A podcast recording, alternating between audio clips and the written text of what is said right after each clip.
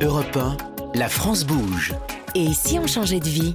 Carole Ferry, Adèle Gallet. Bonjour à toutes, bonjour à tous, soyez les bienvenus dans la France Bouge. Je suis ravie de vous retrouver pour une nouvelle émission spéciale consacrée au changement de vie. Vous vous souvenez peut-être de cette publicité pour le loto? Un homme qui vient de gagner le gros lot et qui débarque en pleine réunion en chantant Au revoir président Eh bien, un changement de vie, ça peut ressembler à ça. On envoie tout valser et on prend la tangente ou alors on peut emprunter un chemin de traverse que vous ne connaissez sans doute pas, mais qui pourrait vous donner des idées. Ça s'appelle l'intrapreneuriat. Oui, je sais, le mot est un peu barbare, mais l'idée est toute simple, c'est changer de vie, créer un nouveau projet en restant salarié de la même entreprise. Et oui, c'est possible. Pour découvrir ce qu'est l'intrapreneuriat aujourd'hui dans la France Bouge, j'ai le plaisir de retrouver Adèle Gallet. Bonjour Adèle. Bonjour Carole et bonjour à tous. Alors Adèle, on le redit, vous êtes l'une des cofondatrices de l'organisation Ticket for Change, spécialisée dans le changement de vie. Vous êtes aussi la voix du podcast L'Envol, dont on va écouter des extraits. Merci d'être avec nous. Et aujourd'hui, nous allons prendre le temps d'écouter le témoignage unique de Sophie, qui a donc réussi à changer de carrière sans dire au revoir à son CDI. Et si son témoignage vous donne des idées, je vous donnerai des conseils pour tenter vous aussi l'aventure. On se demandera quel genre de précautions il faut prendre avant de se lancer, quelle est la procédure à suivre et surtout par qui on peut se faire aider en chemin. Et pour en savoir plus sur cette façon de changer de vie sans tout changer, on recevra Alexandre Chervet, directeur général France d'INCO, un groupe qui aide les entreprises socialement responsables à se développer. L'intrapreneuriat, il connaît ça par cœur, lui. Bienvenue dans la France Bouge. Et si on changeait de vie, on est ensemble jusqu'à 14h. La France bouge sur Europe 1. Pour commencer, je vous propose donc d'écouter l'histoire de Sophie. Sophie qui a toujours eu envie d'aider les autres, qui a une véritable empathie naturelle. Sa maman pensait même quand elle était petite qu'elle deviendrait assistante sociale. Mais quelques années plus tard, on la retrouve salariée chez un célèbre spécialiste de l'entretien automobile. Alors que s'est-il passé pour en arriver là? On écoute le début de son histoire. Je viens d'une famille euh, assez modeste du nord de la France. Euh, le nord, la solidarité qu'il y a entre les gens et le contact, parce que, parce que vraiment il y a un contact très fort entre les gens et, un accueil très chaleureux entre nous. Et, et euh, ça, c'est marquant. On se pose pas la question de savoir si euh, on va donner un coup de main à quelqu'un. C'est assez naturel. On propose ouvertement. Il y a quelque chose qu'on fait toujours, c'est envoyer un message quand on est rentré chez nous, alors qu'effectivement, on n'en envoie pas quand on passe chez quelqu'un. Euh, voilà, c'est euh, c'est quelque chose de faire attention à l'autre et puis et puis essayer d'aider comme on peut les personnes qui sont autour de nous. C'est quelque chose de très naturel, en tout cas dans ma famille et je pense dans le Nord en particulier. Je suis arrivée chez Noroto à la fin de mes études, en fait. Euh, j'ai d'abord fait un stage, euh, je, sais plus, je pense que c'était en licence, où j'ai euh, adoré l'esprit d'équipe, voilà, les, les, gens qui y travaillaient. il y avait vraiment une ambiance, une ambiance top et bienveillante. Et ça, j'ai fait donc six mois de stage. J'étais assistante responsable gestion et administration. Donc pour le centre, c'est toute la partie euh, gestion des stocks, euh, gestion des ressources humaines, etc. Et, et donc le jour où je suis arrivée, la, femme avec qui je devais travailler euh, partait en congé maternité. Et donc, du coup, je me suis retrouvée toute seule et euh, le directeur de centre est arrivé quelques jours après parce qu'il y a eu un changement aussi à ce moment-là. Et donc, euh, j'ai appris plein, plein de choses et c'était beaucoup de terrain et, beaucoup d'écoute et découvrir les métiers de l'atelier, voilà, changer des pneus, etc. franchement, c'était top. J'ai continué mes études à la suite de ce stage. Et euh, la dernière année était en alternance. Et j'avais tellement adoré cette, euh, cette entreprise familiale et l'ambiance qu'il y avait, je me suis dit, bah, je vais postuler euh, chez Noroto à nouveau, mais pas du tout dans le même domaine pour le coup, parce que je voulais découvrir ce qu'était le contrôle de gestion et, et tout, ce qui, voilà, tout ce qui tournait autour de ça, la performance, la stratégie d'une entreprise. Et j'ai été intégrée pour ma dernière année d'études au siège de Noroto. Et voilà, la carrière de Sophie commence aussi facilement que ça, avec un métier qui lui plaît, dans une entreprise qui lui plaît, les années filent à toute vitesse, tout va bien, elle a un enfant, puis un deuxième, et c'est à ce moment-là qu'elle commence à se poser des questions. Quand on fait des enfants, on, s'intéresse un peu au monde qu'on va leur laisser, et moi, ça ça a fait, ça a pris une part énorme euh, en moi et je me suis dit euh, pour ma fille, pour mon fils, est-ce que, est-ce que moi je contribue à quelque chose pour euh, faire de ce monde un monde meilleur? Donc, une grosse, grosse réflexion existentielle aussi, hein, puisque moi, je suis quand même tous les jours derrière mon bureau à faire des fichiers Excel. Et, là, je me dis, mais il faut, il faut que je fasse autre chose. Voilà, des modèles économiques, ça fait des années que j'en fais, ça fait des années que je fais des tableaux, et je me dis, mais si ça, ça peut servir à une cause qui me tient vraiment à cœur, euh, il faut que j'y aille, quoi, finalement. Et, et je me pose pas trop la question de me dire, est-ce que j'en suis capable sur la partie tableau, etc., je, me dis surtout, est-ce que je suis euh, capable, est-ce que je suis la bonne personne pour, euh, pour monter un, projet qui répond à un enjeu? Puisque ça fait quand même euh, des années que je suis dans ma petite vie tranquille et, il faut oser passer un cap. Depuis que je suis toute petite, je me dis que je vais avoir mon entreprise à moi. Je ne sais pas pourquoi. Mais, euh, mais voilà, c'est un de mes rêves d'enfant d'avoir mon entreprise. Et donc, je me pose pas trop la question. Je me dis, bah, l'entrepreneuriat social, euh, c'est en plein essor et je vais creuser ce sujet-là pour, euh, pour moi contribuer à ma manière. Sophie veut donc changer le monde, créer sa petite entreprise qui serait socialement responsable. Oui, mais en attendant, elle est toujours salariée en CDI. Et donc, j'ai quand même mis six mois avant d'oser euh, entreprendre les premiers pas pour changer. Mais ça a été six mois hyper douloureux pour moi parce que euh, à la fois euh, je savais que j'étais utile à, l'entreprise dans laquelle je travaillais et en même temps plus du tout alignée et donc du coup un peu aigrie par rapport à, mon métier et, à ce que je faisais. Et, et en même temps, toujours hyper contente d'aider mes collègues et, et les autres euh, dans les différents pays. Donc ça, c'était chouette, mais je, voilà, je sentais qu'il y avait quelque chose en moi qui fonctionnait plus, quoi. Où euh, voilà, il y avait un, vrai manque d'alignement sur euh, sur ce que je vivais au, quotidien et ce que je voulais faire dans ma tête.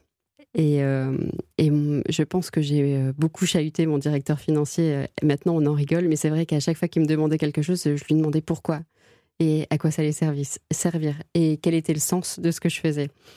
Et je pense que du coup, je l'ai aussi un peu fatigué là-dessus. Mais aujourd'hui, il m'en veut plus.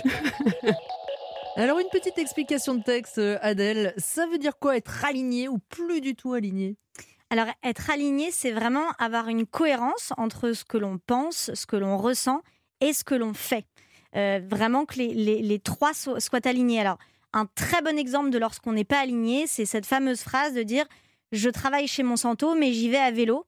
Donc c'est voilà, j'ai je, une démarche écologique personnelle, mmh. je suis quelqu'un d'engagé, etc. Mais dans ce que je fais concrètement au quotidien dans mon travail, bah, je fais un peu l'inverse. Mmh. Et donc dans ces cas-là, d'ailleurs, on ne parle pas de désalignement, on parle même de dissonance cognitive. Désolé, c'est un mot un peu barbare, mais c'est un mot qu'on emploie de plus en plus pour montrer cette dissociation entre, encore une fois, des valeurs personnelles, des croyances et des convictions personnelles et concrètement ce que l'on fait dans son métier au quotidien.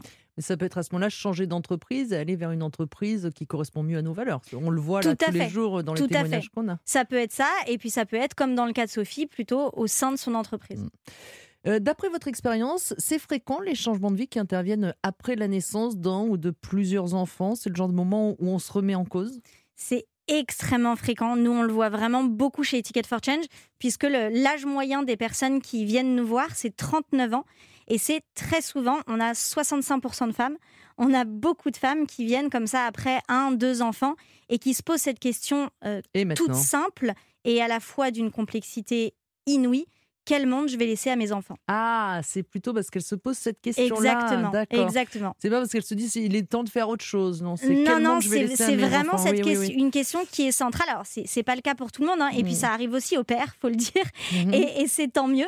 Mais voilà, on, le voit vraiment nous au quotidien. Cette question de, dès qu'il y a une naissance d'enfant, ça, ça provoque des questionnements. Alors en même temps, quand on vient d'être maman comme Sophie, on est aussi peut-être plus fragile. On court après le temps. Il y a la fameuse charge mentale. Est-ce y a des organisations qui aident spécifiquement euh, les femmes, les mères à changer de vie? Alors, je ne connais pas d'organisation qui, qui aide les mères spécifiquement, mais par contre, les femmes, oui, il y en a mmh. beaucoup qui aident spécifiquement et qui, justement, aident à dépasser les freins spécifiques euh, aux femmes. Quelques noms, il y a les premières, les audacieuses, Empower aussi, E-M-P-O-W-H-E-R, et Wonders, W-O-N-D-E-R-S.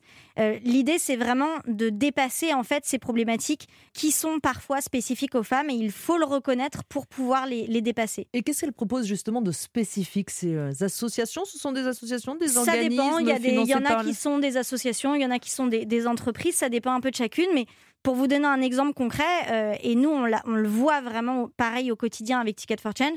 Malheureusement, les femmes ont aujourd'hui encore euh, un- une problématique de confiance en elles Ah, qui ça. est certaine par rapport euh, aux hommes. Voilà, c'est culturel. Ce n'est absolument pas dans les gènes des femmes, évidemment. Je le Ça ne précise. veut pas dire qu'elles font moins bien que Ça les autres, veut pas mais dire elles sont font- convaincues Mais voilà, mais culturellement, il y a ce type de problématique. Et donc, euh, ces, organisations proposent des accompagnements spécifiques pour donner confiance en elles à ces femmes, pour leur montrer qu'elles sont tout aussi capables que les hommes, voire plus. Donc voilà, c'est sur ce genre de choses. Et aussi l'équilibre vie pro, vie perso. Puisque vous l'avez dit avec la charge mentale, malheureusement encore aussi culturellement aujourd'hui, cette charge mentale, elle est encore un peu trop souvent du côté de la femme et donc de, de pouvoir pallier à cette difficulté. Mais il faut avoir suffisamment confiance en soi, peut-être quand même pour aller voir ces organismes. Alors écoutez, fait. mesdames qui êtes à l'écoute, surtout prenez confiance en vous et n'hésitez pas à vous faire aider si ça n'est pas le cas. Sophie est donc en plein doute à ce moment-là. Elle rêve de sa petite entreprise, mais elle ne sait pas comment faire. Alors elle cherche sur Internet et puis elle découvre ce mot intrapreneuriat ou comment créer une activité à l'intérieur de l'entreprise qui nous emploie. Son rêve, c'était un projet social pour aider les autres et voilà comment elle a réussi à franchir le pas. Au moment où j'ai voulu euh, faire quelque chose de différent de mon métier, je me suis mise à faire une petite présentation PowerPoint, comme on aime beaucoup faire en entreprise. Je suis allée voir mon directeur financier en lui disant, voilà, je veux changer, j'ai plein d'autres envies. Euh, et je lui ai expliqué effectivement le côté euh, sens en disant, euh, je suis persuadée que l'entreprise de demain, ce sera celle qui va allier davantage le sens à son business. Et donc, euh, voilà ce que je te propose de faire, de travailler sur des sujets de, social business. J'avais listé quelques sujets hein, quand même euh, pour euh, aiguiller un petit peu, puis pour qu'ils comprennent ce vers quoi je voulais, aller. Il m'a dit, OK, va voir notre directeur général. je pense que tu as, quelque chose à lui dire et qu'il va être réceptif à ce que tu dis. Donc, euh, je suis repartie avec ma petite présentation PowerPoint. Je suis allée voir euh, Patrick Denain, notre directeur général, en lui expliquant ce que je voulais faire. Et là, euh, ça tombait pile poil avec son envie de redonner du sens, de remettre l'humain au cœur de l'entreprise. non pas qu'il n'y était plus, mais de le mettre davantage finalement. Et donc, voilà, il m'a il m'a aiguillé vers une autre personne qui, qui était la directrice de l'incubateur de start-up de, de Noroto et euh, qui tout de suite a, adhéré et m'a dit bah, euh, viens avec moi et, puis, euh, et puis on, va, on va faire quelque chose de ton projet. Quoi. Donc j'ai eu le droit à six mois à 20% de mon temps sur le projet pour étudier un petit peu plus ce que je voulais faire et ce sur quoi je, je me sentais le, le plus à l'aise finalement, c'était de monter un programme pour aider les personnes en précarité. Donc ça, je leur avais dit à la fin de nos différentes discussions. Et euh, six mois après, ils m'ont accordé le fait de travailler à temps plein sur le sujet pour pouvoir le, le mettre en place très concrètement finalement. Alors Adèle, on a envie d'en savoir plus hein, concrètement. C'est quoi le projet secret nos rêves euh, Sophie à ce moment-là? Eh bien, c'est un projet qui s'appelle Manahara. C'est un programme qui s'adresse aux personnes avec un très petit revenu. En fait, Noroto leur propose d'abord un bilan gratuit de leur voiture et ensuite, si besoin, une solution pour réparer leur véhicule ou en changer. Et donc l'idée, c'est vraiment qu'elles puissent se déplacer pour retrouver un travail parce que souvent, ces personnes, elles ont ce qu'on appelle la double peine, c'est-à-dire Mhm. que si leur voiture ne marche pas, elles, ne peuvent pas aller travailler. Eh oui. Voilà. Ce qui est beaucoup euh, le cas quand même en, en milieu rural Tout euh, fait. notamment. Et alors comment ça va aujourd'hui? Ça va très bien. Il y a eu beaucoup, beaucoup de changements euh, dernièrement, mais qui sont très positifs. Donc déjà, la direction veut véritablement mettre un coup d'accélérateur sur son projet. Donc le nombre de bénéficiaires va être multiplié par 4 l'année Oui. prochaine à travers les 300 centres euh, Noroto en France. Et ce qui est très nouveau, c'est que Sophie est en train de laisser la main sur ce beau projet. En fait, c'était depuis le début son objectif que ce ne soit pas le projet de Sophie, mais que ça devienne vraiment un, programme à part entière, une offre à part entière de Noroto. Donc, elle forme des collaborateurs à prendre le relais. Et elle, de son côté, elle reste toujours chez Noroto, mais elle est maintenant responsable de toute la conduite du changement pour les leaders. Donc, en gros, comment transformer l'entreprise pour les 40 prochaines années en toute simplicité. Et c'est elle qui va aider éventuellement d'autres euh, salariés à peut-être proposer des projets notamment? Tout à fait, et notamment les leaders, c'est vraiment l'idée Ah de comment transformer en profondeur l'entreprise. Là, c'est comme s'il y avait eu un test avec euh, Son Manahara, projet. ouais. son projet qui a extrêmement bien Donc, marché. Elle doit être passionnée. elle. Est passionnée et c'est grâce, et c'est ça qui est beau, c'est grâce à la légitimité qu'elle a acquis avec ce projet qu'ils lui ont proposé euh, cette euh, nouvelle euh, responsabilité. Alors Adèle, on va se le dire aussi hein, pour Sophie, tout s'est enchaîné vraiment facilement. Elle en parle à trois personnes et tout le monde l'aide. Tout va bien. Et si moi aussi j'ai une idée pour devenir, pour lancer un projet euh, au sein de mon entreprise, quelle est la première chose à faire pour vérifier que mon projet peut marcher? Alors en fait, je commencerai par se poser deux questions à soi-même, un peu comme un travail d'introspection, avant justement euh, d'aller en parler à, toute l'entreprise. Le- le- la première question, c'est est-ce que mon projet a un véritable impact social ou environnemental? Et le deuxième, très important, donc ça c'est est-ce qu'il peut marcher, est-ce qu'il peut avoir de l'impact? Et maintenant, est-ce qu'il peut marcher dans l'entreprise? La question, c'est est-ce que ce projet apporte une valeur au cœur de métier de l'entreprise? C- On le voit, c'est complètement le cas avec Manahara, Bien puisque c'est une nouvelle offre qui a- atteint euh, un nouveau public que Noroto ne touchait pas. Et à destination de publics fragiles Exactement. financièrement Mm, Qui, qui auparavant n'étaient pas les clients de Noroto, puisque euh, c'était trop cher pour eux. Donc ça rentre vraiment dans le cœur de métier de l'entreprise. Euh, Sophie, elle travaille dans un assez gros groupe, on l'a entendu. Euh, pour être intrapreneur, est-ce que ça peut se faire dans n'importe quel type d'entreprise? Bien sûr, puisque vous l'avez dit avec la, définition d'entrepreneuriat, c'est vraiment l'idée d'impulser un nouveau projet. Donc ça peut se faire dans n'importe quelle structure. Après, c'est vrai que dans les grandes entreprises, euh, parfois, la capacité évidemment à dédier des financements pour développer des nouveaux projets est plus importante.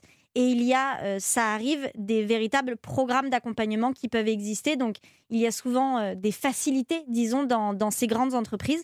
Mais évidemment, c'est c'est au-delà de- d'un métier, c'est plus une posture entrepreneuriale, en fait, au sein de l'entreprise. Mais en même temps, on n'est pas vraiment entrepreneur puisqu'on reste salarié. C'est c'est- c'est étonnant, en fait, cette double casquette. Tout à fait. C'est c'est vraiment euh, une forme hybride presque. Mhm. Et c'est pour ça que je parle en effet de posture entrepreneuriale et non pas d'être entrepreneur. Parce qu'une posture entrepreneuriale, au fond, c'est quoi? C'est trouver des solutions à des problèmes qui nous sont posés. Et là, c'est exactement ce qu'elle a fait, Sophie. C'est il y a un problème, il y a des gens qui ont cette double peine dont je parlais, qui n'ont pas les moyens d'avoir ces offres et qui ne peuvent pas travailler euh, si leur voiture est cassée. Et donc, je vais trouver une solution. Sophie, qui travaille donc dans un grand groupe de réparation automobile, elle a eu l'idée d'un service pour les plus démunis, pour les aider à faire réparer leur véhicule. Et son patron, contre toute attente, a accepté qu'elle se lance dans ce projet à 100%. Une chance assez unique. Et une vraie marque de confiance, en fait, hein, ce qui n'empêche pas d'avoir quelques inquiétudes, vous l'imaginez. Les premiers jours où, euh, où je suis passée à temps plein, alors euh, en plus ça s'est fait en changeant de locaux, donc euh, c'était vraiment un, un gros changement euh, pour moi dans mon quotidien. Et, euh, et ben là, c'est un peu le syndrome de la, la page blanche quand même, en se disant euh, tout cet écosystème-là, il est nouveau pour moi et je sais pas trop euh, par, euh, par où commencer. Euh, Est-ce que mon idée est la bonne? Est-ce que finalement je suis pas trop dans la solution et pas assez dans le problème? Et donc du coup, j'ai passé beaucoup de temps aussi à m'inspirer, à, à lire beaucoup de choses, à aller voir des gens, d'autres entrepreneurs qui sont plein plein de bons conseils, et puis surtout à parler de mon idée à mes collègues, parce que je trouve que euh, une idée, il faut absolument pas la garder pour soi, il faut la partager au maximum. Parce qu'en fait, euh, les retours qu'on a à ce moment-là sont ceux sur quoi on va capitaliser pour, euh, pour ne pas se planter ou moins se planter en tout cas. Essayer de passer quelques obstacles un peu plus vite. Donc les premiers jours, ça a été, ça a été plutôt, plutôt stressant. J'étais plus derrière mon fichier Excel. Et j'aime beaucoup me rattacher à un fichier Excel pour euh, savoir ce vers quoi je vais. Donc, euh, donc voilà, c'était euh, c'était tout nouveau. Fallait plus rester derrière son bureau. Fallait aller rencontrer des gens, aller rencontrer des personnes qui travaillent en centre pour euh, savoir si pour avoir leur avis sur le sujet, des personnes qui avaient besoin de ce genre de solutions, des personnes qui avaient déjà créé des solutions. Donc je suis allée voir aussi beaucoup de garages solidaires pour comprendre un peu comment ils fonctionnaient et comment on pouvait travailler avec eux sur, euh, sur ces sujets-là. Donc, euh, J'ai eu une chance extraordinaire de, de pouvoir rencontrer plein plein de monde. Alors Adèle, on continue en effet de se dire que Sophie a eu vraiment beaucoup de chance, mais il paraît que c'est du talent aussi, hein, la chance. Petite question de vocabulaire, Sophie est devenue intrapreneur social, c'est-à-dire son projet à l'intérieur de son entreprise a une dimension sociale, mais est-ce qu'on peut être intrapreneur tout court, sans dimension sociale? Oui, bien sûr. Et d'ailleurs, pour précision, là on parle d'intrapreneur social, mais euh, c'est un élément de langage pour dire que ça peut être social ou environnemental, tout comme on dit entrepreneur social. Mais on peut être bien intrapreneur tout court. Donc, c'est-à-dire développer un projet au sein d'une entreprise simplement pour que l'entreprise aille mieux, pour que l'entreprise maximise euh, ses profits. C'est encore pas mal le cas, il faut le, il faut le reconnaître. Mais ça change. Euh, nous, chez Ticket for Change, par exemple, on accompagne depuis 5 ans deux grandes entreprises qui ont comme ça développé des programmes d'entrepreneuriat au sein de leur entreprise. On accompagne une vingtaine de projets chaque année. Et en année 1, on avait environ 10% de projets euh, à impact social ou environnemental, donc des entrepreneurs sociaux. Et maintenant, on est à 100%. Donc on voit vraiment une ah un changement de culture au sein des entreprises. Mais alors, quelle différence il y a entre être manager euh, d'une nouvelle activité de l'entreprise et être intrapreneur? Eh bien, en fait, c'est vraiment une, posture au sein, de, au sein de la boîte. C'est vraiment comme si on était un chef d'une petite entreprise au sein de, la boîte. Alors, il se trouve qu'on peut aussi avoir euh, des, un rôle de manager dans ce cas-là, puisqu'on peut être à la tête d'une équipe. Mais là, on le voit bien dans le cas de Sophie, euh, elle était seule, elle, sur son projet pendant très longtemps. Donc, c'est vraiment ça la différence, c'est cette posture entrepreneuriale qu'on a au sein de, l'entreprise. Et euh, devenir manager d'une équipe, ça peut venir des années plus tard, puisqu'il faut attendre que le projet ait, pris de l'ampleur. Hmm. Est-ce qu'il y a des associations, des organisations que vous pouvez nous conseiller, spécialisées dans l'intrapreneuriat et qui pourraient aider à partager des informations? Oui, alors bah, on va en parler tout à l'heure avec euh, notre invité, euh, avec Inco. Et nous, il se trouve que avec euh, Ticket for Change, on a un accompagnement spécifique pour, pour ce type de personnes qui s'appelle Corporate for Change. Et donc, on développe des programmes vraiment pour accompagner la culture intrapreneuriale et les, les projets d'intrapreneuriat au sein des entreprises. Et alors, si on a envie de se lancer, on s'y prend comment? Est-ce qu'il y a une sorte de procédure administrative à suivre? Alors ça dépend vraiment des boîtes puisqu'il n'y a pas encore de procédure, disons, uniformisée, mmh. valable pour toutes les boîtes. Il y a certaines entreprises qui ont des programmes internes vraiment à, l'entreprise. Euh, c'est par exemple euh, le cas chez Noroto. Euh, elle a développé avec Corporate mmh. for Change d'ailleurs Noroto for Change pour accompagner de nouveaux entrepreneurs. Et puis, dans d'autres boîtes, il faut, comme elle l'a fait, aller toquer à la porte de son manager et puis voir si, si, ça marche. En fait, souvent dans les boîtes, c'est vraiment une question de culture d'entreprise. Est-ce que c'est une culture d'entreprise qui permet de faire émerger ce type de projet et ce type de profil ou non? Et alors, il faut aller voir qui euh, Le grand patron, son N plus 1, ça dépend qui on a le plus confiance Dans l'idéal, voilà, euh, c'est vraiment euh, une question de confiance. Évidemment, dans l'idéal, plus on va taper haut, mieux c'est. mieux parler à Dieu qu'à ses seins. Tout à fait, tout à fait. Donc, si on a accès et si on a la confiance en soi pour y aller, etc., mais allez-y. Euh, et puis voilà, minima, euh, aller d'abord euh, demander à son N plus 1 Et donc on prépare un bon PowerPoint, on le voit bien, hein, Sophie, elle prépare vraiment ça. Bah, ça, c'est vraiment intéressant dans son témoignage parce que ce que ça veut dire, c'est qu'elle s'est pliée au code de son entreprise pour les convaincre. Elle n'a pas essayé de partir tout de suite dans, mm. des, dans les codes start-up. elle s'est dit, bah voilà, eux, ils comprennent les présentations PowerPoint je vais faire une présentation PowerPoint pour les convaincre. Et la preuve, ça a marché. Et nous avons le plaisir de recevoir dans ce studio notre expert du jour, Alexandre Chervé. Bonjour. Bonjour. Alors Alexandre Chervé, vous êtes le directeur général en France de l'association INCO, qui promeut des entreprises innovantes et socialement responsables. Des intrapreneurs, vous en avez déjà aidé plusieurs. Hein. On a donc besoin de vos lumières. D'abord, pour commencer, est-ce que vous arrivez à mesurer ce phénomène de l'intrapreneuriat en France? Est-ce qu'il y en a beaucoup? Alors l'intrapreneuriat, c'est un phénomène de plus en plus important qu'on voit se développer dans les entreprises. Euh, d'abord parce qu'il y a une, crise, vous, êtes, euh, vous, l'avez probablement vu, crise économique, sanitaire, euh, etc. Et que l'intrapreneuriat, c'est un levier d'agilité, d'innovation et d'engagement des collaborateurs. Et donc on sent cette mouvance, on l'a vu, on a entendu Sophie tout à l'heure, qui est en train de se développer de plus en plus. Et il y a de nombreux collaborateurs qui arrivent avec des idées chaque jour pour proposer à leurs entreprises d'innover et d'être intrapreneurs. Mais est-ce qu'on peut le quantifier?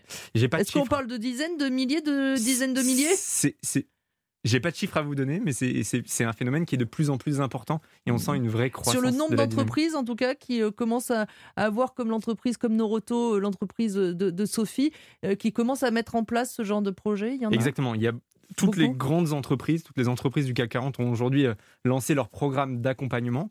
Tout à l'heure, Adèle le disait, les petites entreprises s'y mettent aussi. Les PME, les ETI ont des intrapreneurs qui sont dans cette démarche. Euh, mais j'ai pas de chiffres à vous communiquer, malheureusement. Il y a peut-être une étude à monter euh, là-dessus. Ça va arriver, on y croit. Euh, et on en parlait donc juste avant la pause. Il y a ce fameux premier entretien avec son patron, son supérieur, son manager, pour dire ça y est, j'ai envie de devenir entrepreneur. Alors, est-ce que vous pourriez nous donner des conseils pour bien le préparer, ce premier entretien qui est quand même déterminant? Alors, la, la, première chose à faire, ça serait de se mettre à la place de son manager et essayer de se dire quels sont ses enjeux, quelles sont ses problématiques. Ensuite, euh, il faut arriver en racontant une histoire, en, racontant la vision qu'on veut apporter euh, à l'entreprise. Et enfin, je dirais être le plus concret possible et notamment donner des éléments, euh, comme ça a été dit euh, préalablement, sur ce que ça peut apporter à l'entreprise. Et enfin, je dirais peut-être une dernière chose, c'est ne pas arriver en demandant tout de suite quelque chose, euh, notamment du budget mmh. ou du temps dédié, puisque c'est pas forcément ce que vous cherchez. D'abord, on essaye de convaincre avec le projet. Exactement. vous cherchez des retours, un avis, des conseils. Alors, ah oui, d'accord. Même le, premier rendez-vous, on ne demande pas du tout de, ni de moyens, ni de temps, ni quoi que ce soit. Absolument pas. On demande juste un avis. Est-ce que vous avez déjà entendu parler de ça dans l'entreprise? Est-ce qu'il y a d'autres personnes qui ont réfléchi à ça? Est-ce que vous avez un avis Et on laisse cheminer dans la tête de, exactement, de, notre dirigeant. C'est machiavélique comme, euh, démarche. Et alors, est-ce qu'à l'inverse, euh, mais vous venez finalement un peu de répondre, mais il y a des choses qu'il ne faut surtout pas dire. C'est ça, il ne faut pas parler d'argent, faut pas parler euh, de temps mis à disposition. Est-ce qu'il y a d'autres choses? Il n'y a pas de règle. Évidemment, ça dépend de la mm. relation que vous allez avoir avec votre manager, votre dirigeant. Mais effectivement, si vous arrivez tout de suite en disant j'ai besoin d'un million d'euros pour lancer ce projet, vous vous doutez bien que ça va poser problème quelque part. Mm. Donc moi, je, je, recommande de ne pas arriver en demandant de l'argent. Euh, ça peut venir dans un temps euh, suivant, mais en tout cas, c'est pas par ça qu'il faut commencer. Et pareil sur la question du temps, Sophie le disait très bien, mais elle a eu 20% de son temps dédié au début pour explorer l'idée. Et donc moi, je conseille d'attendre un petit peu aussi avant de demander du temps dédié euh, et de déjà bien faire son travail. Mais dans les expériences que vous avez vues, est-ce que c'est fréquent que le chef d'entreprise propose en effet du temps? Absolument, absolument. Et c'est d'ailleurs ce qui est recommandé. Nous, quand on travaille avec les entreprises, on leur dit si vous voulez vraiment accompagner une démarche intrapreneuriale, mhm. il ne faut pas que ça soit seulement en plus de, euh, du, temps de travail de votre collaborateur. Mm. Donc effectivement, c'est un facteur clé de succès. Mais commencer par ça, c'est peut-être parfois mm. commencer trop tôt. Quand on lance comme ça une activité un peu différente au sein de l'entreprise, on peut imaginer qu'il y a des collègues qui nous regardent euh, un peu de travers, il peut y avoir un peu de jalousie. Comment on gère ça? Alors, la première chose à faire pour moi, c'est vraiment de communiquer, de dire ce qu'on est en train de faire et puis, euh, encore une fois, d'aller essayer de recueillir des avis, des conseils, donc d'embarquer, de créer des petits comités de pilotage, de demander à euh, ces personnes-là. Parce que finalement, on peut aussi prendre avec nous d'autres, des salariés de l'entreprise dans notre projet. Plus, plus, on est de fous et plus on vit dans ce type de projet. Ou ça peut leur donner l'idée de proposer, proposer eux-mêmes euh, des projets. Exactement. En tout cas, on a besoin de soutien, on a besoin d'aide. Et donc, il faut s'appuyer sur ceux qui sont euh, bah, là pour vous aider. Après, il y a toujours des gens qui vont peut-être pas forcément comprendre la démarche. L'enjeu, c'est de leur prouver par l'action que ce qu'on fait a du sens. Et vous verrez, et en général, c'est souvent ce qui se passe, les, les personnes qui sont les plus euh, challenging au début deviennent les premiers euh, sponsors et, vont vraiment vous aider par la suite à, développer votre projet. Est-ce que vous, vous, pouvez nous donner des exemples euh, d'intrapreneuriat que vous avez rencontré Oui, bien sûr. Alors, on, peut parler d'un projet qui a eu lieu chez Valrona. donc Valrona, c'est un chocolatier, exactement, très bon, très bon chocolatier. Et donc il y a un projet qui a été lancé qui vise à permettre de créer une, de la réinsertion via euh, le métier de, pâtissier, donc des écoles de la seconde chance pour des personnes éloignées de l'emploi. Euh, et donc euh, bah, ça, ça a été créé par une salariée de Valrhona, elle s'appelle Véronique. Et c'est un projet pareil, un peu comme Sophie, qui s'est lancé, qui s'est développé aujourd'hui. Véronique fait autre chose, mais en tout cas, c'est vraiment ancré dans le métier de l'entreprise et ça a un impact durable pour l'entreprise et pour son écosystème. Et alors, devenir intrapreneur, on, le disait juste avant, c'est un peu comme devenir entrepreneur, même si c'est évidemment un petit peu différent puisqu'il y a ce filet de sécurité du salaire de, de l'entreprise. Et donc, comment on fait pour cultiver en fait cette posture, cette fibre entrepreneuriale? Est-ce que selon vous, c'est inné ou acquis? Et peut-être vous avez des exemples liés à votre propre expérience Déjà, pour moi, c'est pas du tout quelque chose d'inné, c'est quelque chose qui peut s'apprendre. C'est effectivement une posture, ça a été dit à plusieurs reprises. Donc, euh, Ça peut être inné. ça peut être inné. Effectivement, on peut avoir une facilité à avoir cet état d'esprit-là. Mais en même temps, on peut l'apprendre et on peut se rendre compte qu'il y a des programmes d'accompagnement, vous en avez cité certains tout à l'heure, qui permettent de faire ce travail et cette réflexion sur comment on peut devenir euh, intrapreneur. Et ensuite, l'intrapreneuriat, c'est vraiment un état d'esprit euh, et c'est oser accepter euh, d'essayer de faire des choses et de se dire, bah voilà, on va apprendre, on va euh, essayer d'apporter quelque chose de nouveau et être dans cet état d'esprit-là euh, de je ne vais pas euh, perdre, je vais apprendre quelque chose. Ça, c'est quelque chose effectivement qui est, qui est intéressant et qui, et qui peut s'apprendre au fur et à mesure. Si on se retrouve face à un patron qui nous dit non, on fait quoi? On peut rebondir comment, selon vous? Alors, c'est- c'est des situations qui arrivent en général, et notamment quand on est bien préparé, c'est des choses qui normalement ne doivent pas arriver. Mais quand ça arrive, et si on y va un peu euh, en frontal comme ça dès le début, il faut essayer de déverrouiller, et donc de voir où est-ce que ça bloque. Quand on dit patron, ça veut dire plein de choses. Ça peut être Mhm. votre N plus 1, N plus 2, Ouais. N plus 3, le grand patron. Donc il faut trouver, commencer, et c'est pour ça que je vous demande pas, je vous dis, ne commencez pas par demander est-ce que je peux faire ça, oui ou non, c'est qu'est-ce que tu penses, qu'est-ce que tu Mhm. penses de cette, de cette chose-là, qu'est-ce que vous en pensez? Et là, normalement, il n'y a pas une réponse binaire. Et ensuite, vous affinez votre solution. Et, et- et si on a vraiment une fin de non-recevoir et qu'on n'arrive pas à trouver euh, un sponsor quelque part dans l'organisation, il faut se remettre en question parce que c'est peut-être aussi le projet qui n'est pas pertinent. Et si on est vraiment convaincu que le projet est pertinent et qu'on a quand même un nom, bah là, il faut peut-être remettre en question son engagement dans l'entreprise. Et aller Mais- le proposer à une autre entreprise. mais c'est la dernière étape, je dirais. Euh, a priori, si on est dans cette démarche, euh, normalement, si on a la bonne posture, la posture entrepreneuriale qu'il faut, Et si, on doit si le sujet, si le projet est intelligent aussi, si euh, peut-être que l'entreprise a raison et que c'est pas une bonne idée. Mais ça, vers qui on se tourne pour euh, savoir? Et ben c'est là où, où les programmes, soit internes aux entreprises pour les grandes entreprises, soit externes pour des plus petites entreprises, peuvent avoir du sens. Hmm. Parce que pour moi, il n'y a pas de bonne ou de mauvaise idée. Il y a une bonne ou une mauvaise posture, mais il n'y a pas de bonne ou de mauvaise idée. Il faut venir tester, itérer, faire évoluer sa solution. C'est vraiment, on, on retrouve les mêmes codes de- que, que dans l'entrepreneuriat au sein d'une entreprise. Et alors maintenant, on va rentrer dans le concret.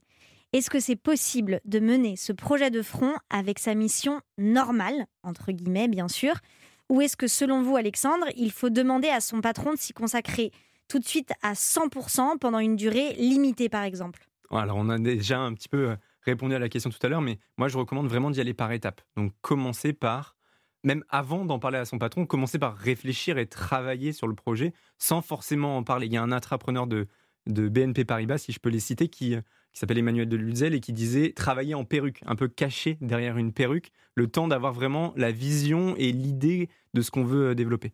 Ensuite, il faut aller recueillir un petit peu des avis de son manager, de ses euh, collègues, de son N plus 2, N plus 3, le, le grand dirigeant, si c'est accessible pour vous. Mais une fois que c'est accepté, est-ce que Alors là, euh, effectivement, est-ce qu'il vaut mieux y passer 100% de son temps pendant un temps réduit ou est-ce qu'il vaut mieux faire euh, comme Sophie euh, quelques jours par semaine? Alors là, pareil, ça dépend de la culture Mhm. d'entreprise. Il y a certains, certaines entreprises qui et dédient du projet vraiment peut-être? Exactement, exactement de la temporalité du projet. Il y a des entreprises qui dédient vraiment du temps euh, sur un temps court pour tester les idées. Il y en a d'autres qui donnent plus de temps sur un temps long. Euh, et ça, ça dépend. Mais effectivement, à partir du moment où on a une validation de son, son management, c'est important de, de aussi demander du temps et d'avoir, je dirais, entre 20 et dans 50 un second temps. Exactement. Entre 20 et 50% Au minimum, effectivement. Euh, sinon, c'est pas tenable de, de faire les deux en même temps Mhm. et il faut faire attention fera à mal ça. les deux sinon, en fait. Exactement. Mhm. Exactement. Alors je me mets un instant à la place des managers qui nous écoutent peut-être. Ça sert à quoi d'accepter qu'un de ses salariés fasse de l'intrapreneuriat? Ah, il y a plusieurs leviers là. Si, si je peux me permettre, moi j'en vois euh, trois. Euh, le premier, c'est déjà de l'engagement des collaborateurs. Quand euh, si vous venez vers moi avec une nouvelle idée et tout de suite je vous dis non, ça va un peu vous casser les jambes. Mhm. Mais du coup, il y a ce côté, ok, ça permet d'engager et de garder des talents. Le deuxième, c'est euh, de l'innovation. On va avoir des nouvelles idées, on va avoir euh, quelque chose de- de- d'innovant qui va être apporté par un collaborateur. Et puis, euh, le troisième, c'est effectivement que dans tous les cas, on est gagnant. Puisque si euh, le projet fonctionne, eh ben là, on va avoir une nouvelle corde à, à, son arc euh, en tant qu'entreprise. Si ça fonctionne pas, on va avoir un, un, collaborateur qui est plus engagé et qui aura appris et qui aura un état d'esprit entrepreneurial qui pourra mettre au service d'autres projets par la suite. Oui, qui peut trouver une autre idée par la suite. Exactement.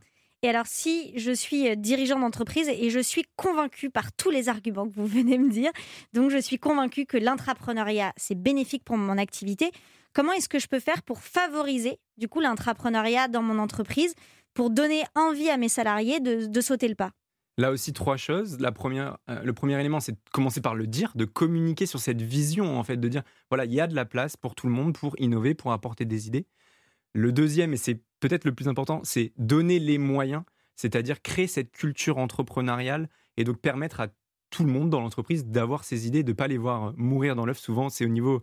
Les dirigeants sont convaincus de ça, les, salariés aussi. Puis au niveau euh, du milieu, c'est plus compliqué. Donc il faut donner les clés, les moyens. Et, et, donc donner les moyens, c'est pas forcément donner de l'argent. Non, c'est plutôt euh, cette euh, culture entrepreneuriale plus que des moyens financiers, puisque un entrepreneur, quand il se lance, il n'a pas d'argent normalement. Donc pour prouver euh, que ce qu'il fait est, pertinent, il le fait sans forcément avoir de l'argent, mais juste avec euh, un peu d'huile de coude et, des, bonnes idées. Et enfin, le troisième point, si je, peux euh, terminer par ça, c'est bah, en fait de se faire accompagner, soit par des programmes intrapreneurs externes, il y en a, on en a cité quelques-uns, soit créer en interne des cellules d'innovation, d'accompagnement de l'intrapreneuriat pour permettre de lancer ces initiatives.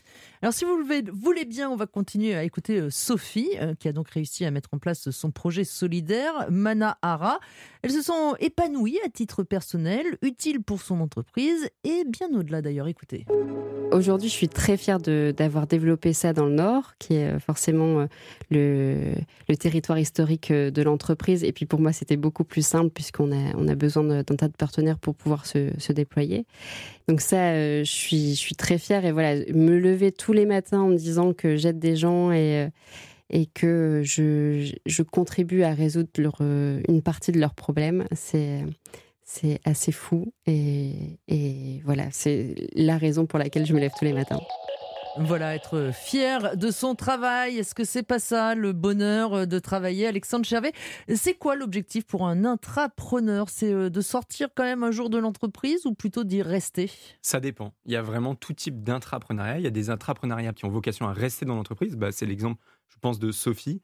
À l'heure, on parlait de son projet, qu'elle soit là ou pas, il restera. Il restera durablement. Et puis, il y a d'autres types d'intrapreneuriat qui ont plus vocation euh, à sortir. Là, on peut parler même d'extrapreneuriat, encore un, nouveau mot. Allons-y, expliquez-nous. Eh bien, on va euh, sortir le projet entrepreneurial de l'entreprise. Je vais vous donner un exemple. Chez Inco, on a accompagné euh, des salariés de la SNCF, des anciens cheminots, à lancer un projet en dehors de leur entreprise et ils ont ensuite vécu leur aventure entrepreneuriale en partenariat avec la SNCF. alors, c'est quoi ce projet? Alors, c'est un projet dont on ne peut pas forcément ah, euh, parler. C'est top secret. non, parce qu'il est en cours de lancement euh, pour l'instant, mais c'est un projet euh, qui, qui, verra le jour dans les, dans les, dans les prochains. Aussi à dominante sociale? Exactement, exactement. Il y a de l'intelligence collective, il y a des choses. Exactement. Et alors, si ce projet d'intra-entreprise ne fonctionne pas, parce que là, on a parlé de Véronique, de Sophie, ça marche, mais parfois, malheureusement, ça ne marche pas. Est-ce que selon vous, il faut démissionner du coup à ce moment-là? Pas du tout. On revient beaucoup plus riche riche, je veux dire, d'apprentissage, d'expérience après une aventure euh, intrapreneuriale.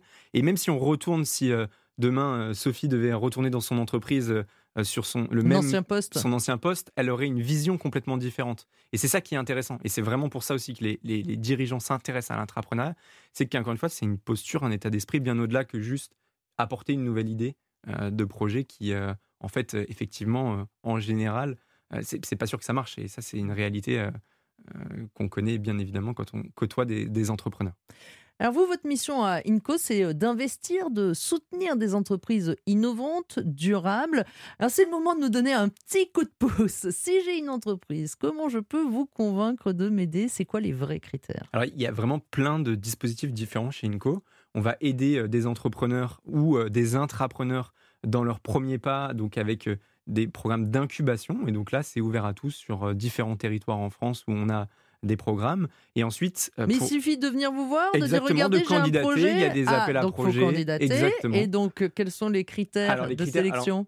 On est spécialisé sur ce sujet de l'impact social et environnemental. Donc, bien évidemment, on va chercher. Bien travailler cet impact. Exactement. Et nous, on a développé une, une méthodologie de mesure d'impact qui nous permet d'évaluer quel va être l'impact final des entreprises. On peut vous demander la grille avant de candidater? Absolument, il y a des critères qui sont euh, publics et que vous retrouvez euh, sur notre site internet.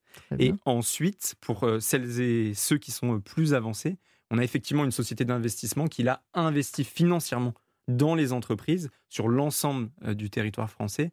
Et là aussi, ça passe par un travail assez approfondi et encore plus poussé de mesures d'impact social environnemental et puis de pérennité de, de l'entreprise, parce que bien évidemment, pour nous, l'entrepreneuriat social, c'est deux piliers, le pilier impact social et environnemental, et puis le pilier économique euh, et la, durabilité potentielle de, l'entreprise. Et alors, Alexandre, on ne va pas dévoiler toute votre vie aujourd'hui, mais vous êtes un peu un professionnel du changement de vie à votre manière. Alors, selon vous, c'est quoi votre secret pour réussir à changer de vie? Ah, quelle question euh, On a beaucoup parlé et je pense que la réponse, elle est euh, sur ce qu'on a dit jusque-là, c'est-à-dire la posture. Cet état d'esprit entrepreneurial, cette, euh, cette confiance en euh, le fait que au pire, ça marche. Ça, c'est une phrase que j'aime beaucoup. et au pire, on se lance et il va se passer quelque chose et on va apprendre. Donc moi, si j'avais un conseil à donner, c'est suivez vos intuitions, faites-vous confiance, essayez et puis vous apprendrez et il se passera des choses euh, qui vont être. Euh, vous en tirez de toute façon quelque chose. Exactement. Merci beaucoup Alexandre Chervé de nous avoir accompagnés aujourd'hui. On rappelle peut-être Adèle les trois conseils du jour pour devenir intrapreneur. Tout à fait. Alors, conseil numéro un, c'est y aller par étapes, peut-être 20 à 50% de son temps au début, et puis aller chercher des euh, aides en interne, et puis ensuite un accompagnement potentiellement en externe pour développer son projet. Donc voilà, par étapes. Deuxième conseil, euh, vous en avez beaucoup parlé Alexandre, ne pas y aller en frontal. Euh, on ne demande pas un million d'euros tout de suite, mais on commence par demander l'avis euh, des personnes, de, nos supérieurs pour développer notre projet. Et enfin, vous venez de le dire, et c'est très important, c'est cette question de posture, de se faire confiance, faire confiance à ses instincts. Et je finirai avec cette phrase que j'aime beaucoup aussi, que vous venez de dire, au pire, ça marche.